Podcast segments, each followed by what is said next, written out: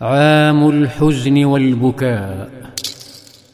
غادر أبو طالب الدنيا بعد أن أحزن رحيله قلب النبي صلى الله عليه وسلم.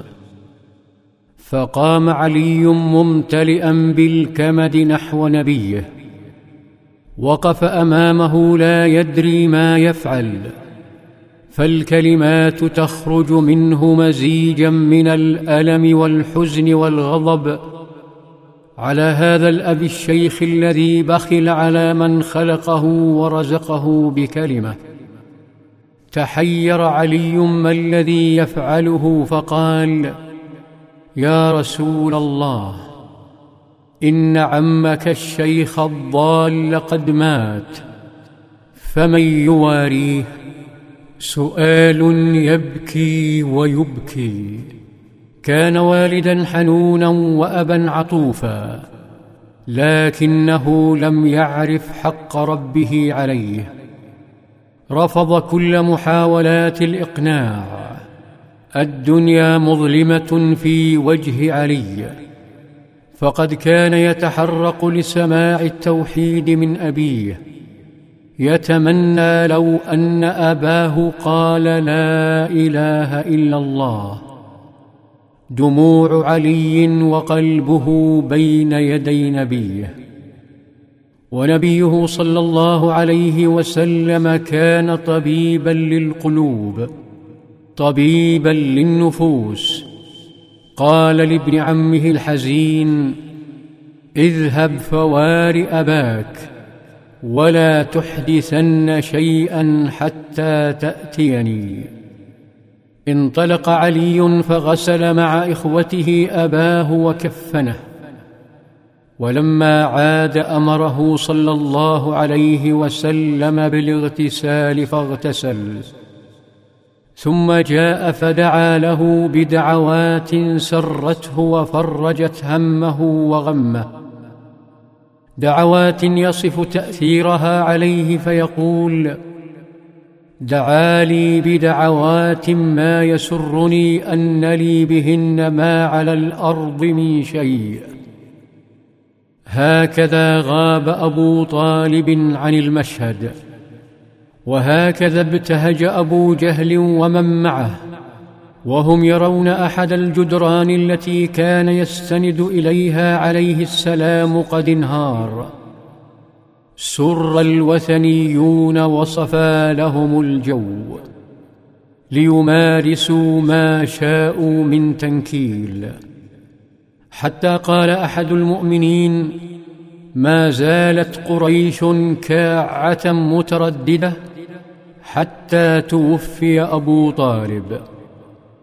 لم يكن موت أبي طالب آخر الأحزان ولا نهاية الآلام. ففي مكان آخر ترقد خديجة رضي الله عنها فللسن أحكامها وللمعاناة حدودها وهن عظمها رضي الله عنها. وهي الآن وسط الحزن والحصار والظلم تضعف شيئا فشيئا حتى لازمت الفراش فلم تستطع مغادرته. بناتها يبكين من حولها وزوجها عليه السلام حزين يتأملها. يتأمل هذا الوفاء الذي يحتضر بجانبه. يتأمل هذا الحب الذي يوشك على السفر. يتأمل المرأة التي أسكنته كل غرف قلبها وأشرعت له كل بساتينه. يبكي الحبيبة التي قال عنها لقد آمنت بي إذ كفر بي الناس وصدقتني إذ كذبني الناس. وواستني بمالها إذ حرمني الناس وتموت خديجة فيبكي عليه السلام ويعلو نشيج فاطمة وزينب وأم كلثوم. أما رقية فيا لحزن رقية هي هناك خلف البحار غريبة شريدة في الحبشة. لم تحظ بتمريضها ولا بقبلة وداع منها. رحلت خديجة رحلت خديجة ولكن عن المعاناة. سافرت إلى حيث قصرها اللؤلؤي الذي لا صخب فيه ولا تعب. أما ذكراها فذكرى الحبيب الذي يزيد الشوق للجنة كلما هبت أحرف اسمه أو أطرب القلب صوت يذكر برسمه. ذكرى خديجة يهب عندما يطرق الباب ويلتقي الأحباب.